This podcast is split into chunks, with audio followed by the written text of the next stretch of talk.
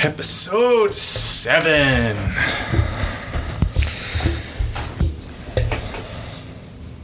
What? Is it? Yeah, it's recording. Oh, okay. it started staring at me and I got confused. All right, folks. The color of truth. Uh, this is one of the most, uh, probably one of my most favorite episodes, just because it hits on a lot of racial biased and you know the way life was in, in the South during the 50s, 60s, and well, in a lot of ways still is today. Um, you know, racism is alive in America, and Sam and uh, Al fight it head on. This is very much the first heavy episode of Quantum Leap. It's the second to last episode of the first season, and it was almost like they were they were thinking, okay, we don't know if we're gonna get picked up, so we're definitely gonna do something shocking to try to get try to get us there. Um, I wrote a lot about this. First of all, um, I love Al's attitude when he finds out when Sam's like, look, because Sam actually comes. You know, you'd think Al being born in uh, nineteen like what nineteen forty five, you'd think he would be the more racist one, but Sam honestly came out not racist, but as the one with the issue, more of an issue with it, Right. because he's like, look, Al, I'm black, and Sa- and Al's just like, okay, and? Well, let's see. We start the episode uh, when he leaps into a Uh, diner. Yeah, the diner, which I believe was uh, supposed to be Woolworth counter that uh, you know so many that they had, and that was the way life was. That a well, I want to say Negro just because it's on the show, but a African American could not sit at the counter and eat with white people. And Although that one guy, as you pointed out, the guy in that booth in the back, his mama was something. yeah, um, if you look closely uh, at the very beginning of, of the episode, you'll see, which looked to me as a Japanese American sitting at the booth uh, with with, a, with another lady, and I believe that it being so close to World War II time frame, that I don't believe he would have been allowed to sit there and eat, but maybe they just didn't have another fill-in. Nobody was like, "Hey, uh, Larry looks a little bit yellow. He's a little bit squinty. Yeah, throw him in there anyway. We need a seat filler." Okay. Um. So this episode also proved that really old white women have always been kind of cranky bitches. Well, I love Miss Melanie's, you know, backbone. She doesn't let Yeah. she doesn't let anybody run over her, and it kind of reminds me of Jessica Tandy in driving Miss Daisy, and some of the similarities, like going to the cemetery. Um, you know the closeness that her and you know her driver had, and just like Jesse and Miss Melanie. Something I was I was reading about this episode, and said something that's interesting is everybody thinks that it's based on Driving Miss Daisy, but it came out a few months before the movie premiered. Um, so odds are people say that it is more than likely based on the same play that Driving Miss Daisy was based on. Right, right. Which I didn't know Driving Miss Daisy was based on a play. But even in my time frame, you know, in the era that I that I grew up, uh, you know, there was a lot of racism, and it was just the simple fact that I'm not white. I wasn't white enough to be accepted, and you know, to quote the show, being in a lily white town can be extremely difficult. And, uh, it, you know, as I've gotten older, I realize that it's more out of fear uh, of, you know, being different. And a lot of people take issue with that.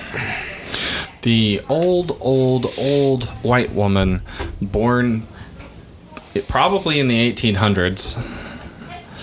Um, I mean, like this woman was her birth was closer to slavery than civil rights. Uh, was the least racist person in this episode, I think Right. because uh, which is I found thought was really cool because um I mean other than her like having resistance to the idea of integration and you know telling Jesse to keep his colored voodoo to himself Right. um which I think that was more probably more her fear on voodoo than on being touched by a black dude. Well, Do you think she was mentally ill? And not just like her, her character or in real life? no her character Miss Oh, Melanie. character. Well, I think I think it was early onset, you know, Alzheimer's or so? you know dementia, but that would have been misdiagnosed in in that time frame. Right. But getting uh, getting back to some of the stuff that you know we were we were touching on, I think white people get scared, and w- when they're been raised a certain way, and they don't understand someone else's upbringing or how you know it can be so different, and that makes a lot of people nervous. Yeah. Um. That's a that's a fair point, honestly. Um. My uh, observations are not quite as heavy as yours. Well, growing up, when you know uh, people would you know just making conversations, you know, with the teachers would say, you know, what all did you guys have for supper last night? And you know, if I mentioned that we had had rice, you know, the, the people would be like, "Whoa, what? Who has rice?" You know, at, at dinner or at all, and you know, People people, like would jump food. to conclusions, and because uh, you know, I grew up in the Midwest, and you know, it, it was a very meat and potatoes um, kind of area. a lot of heart attacks at 38.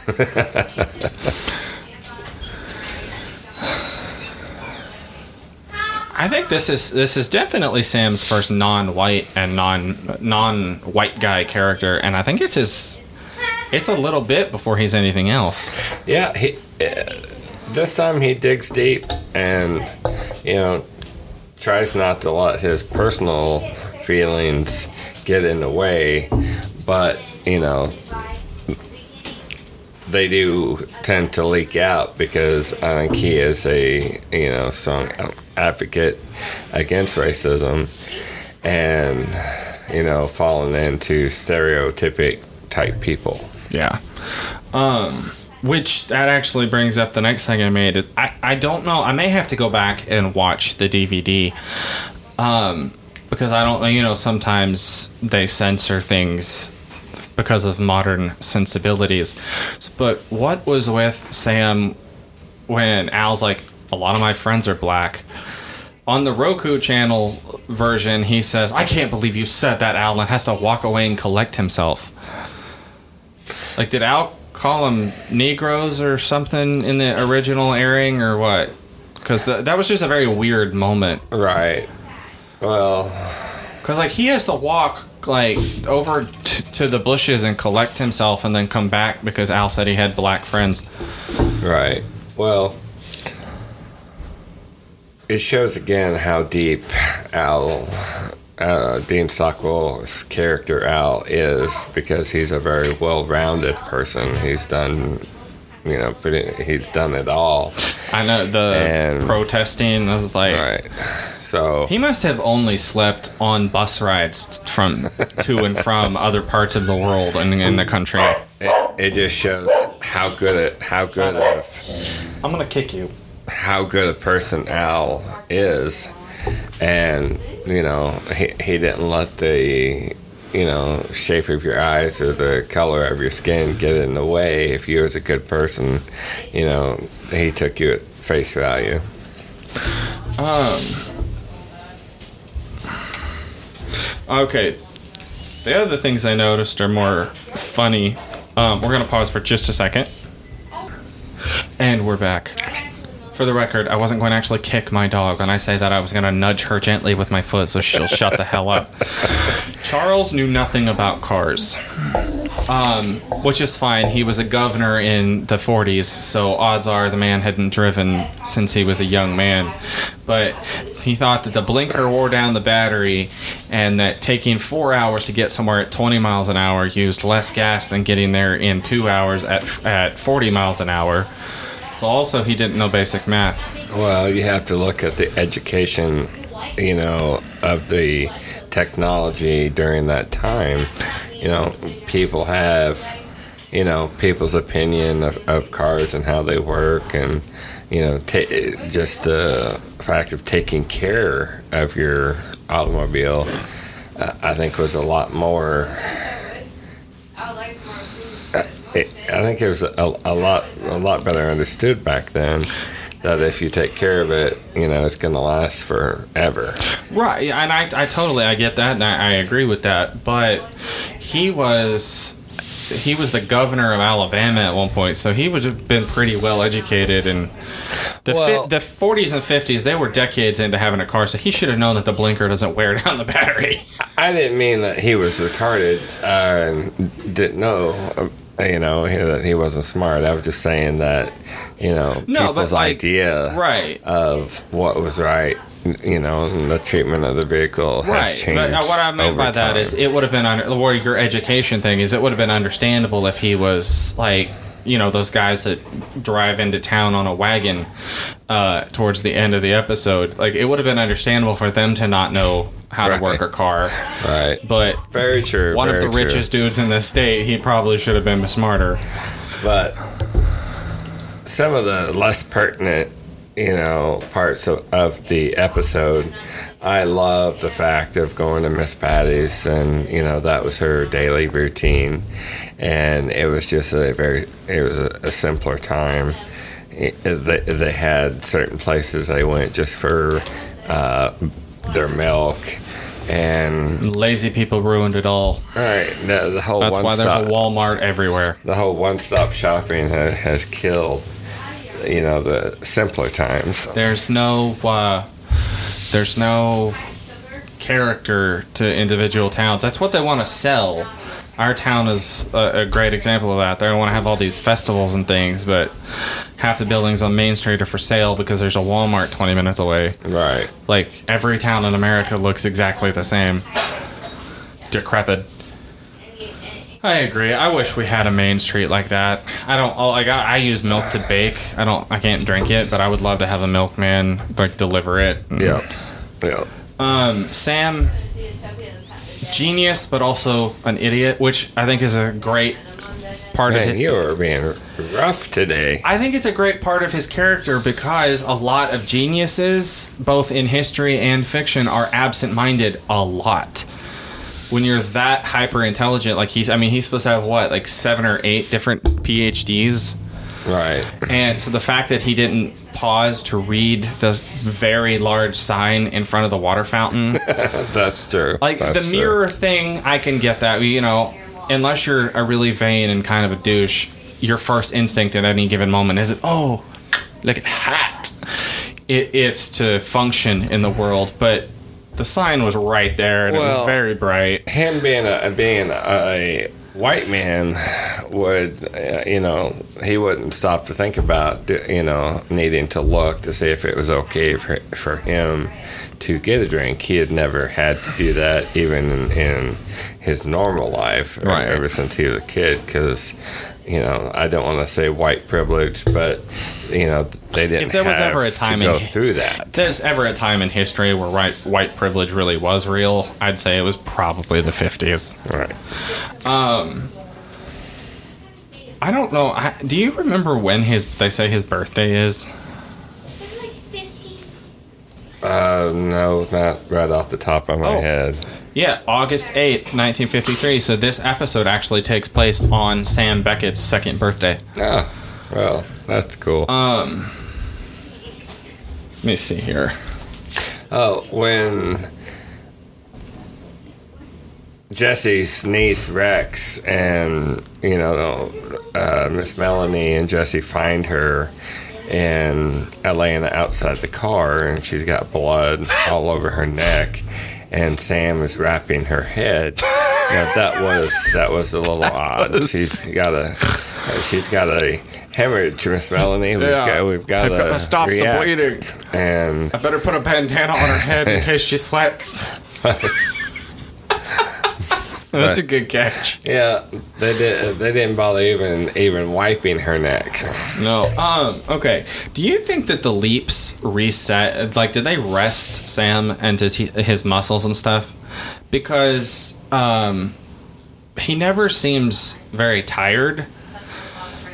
And even though, like from his point of view, they've established that the leaps are like instantaneous, even if the, if Al and everybody can't find them because it's been a month.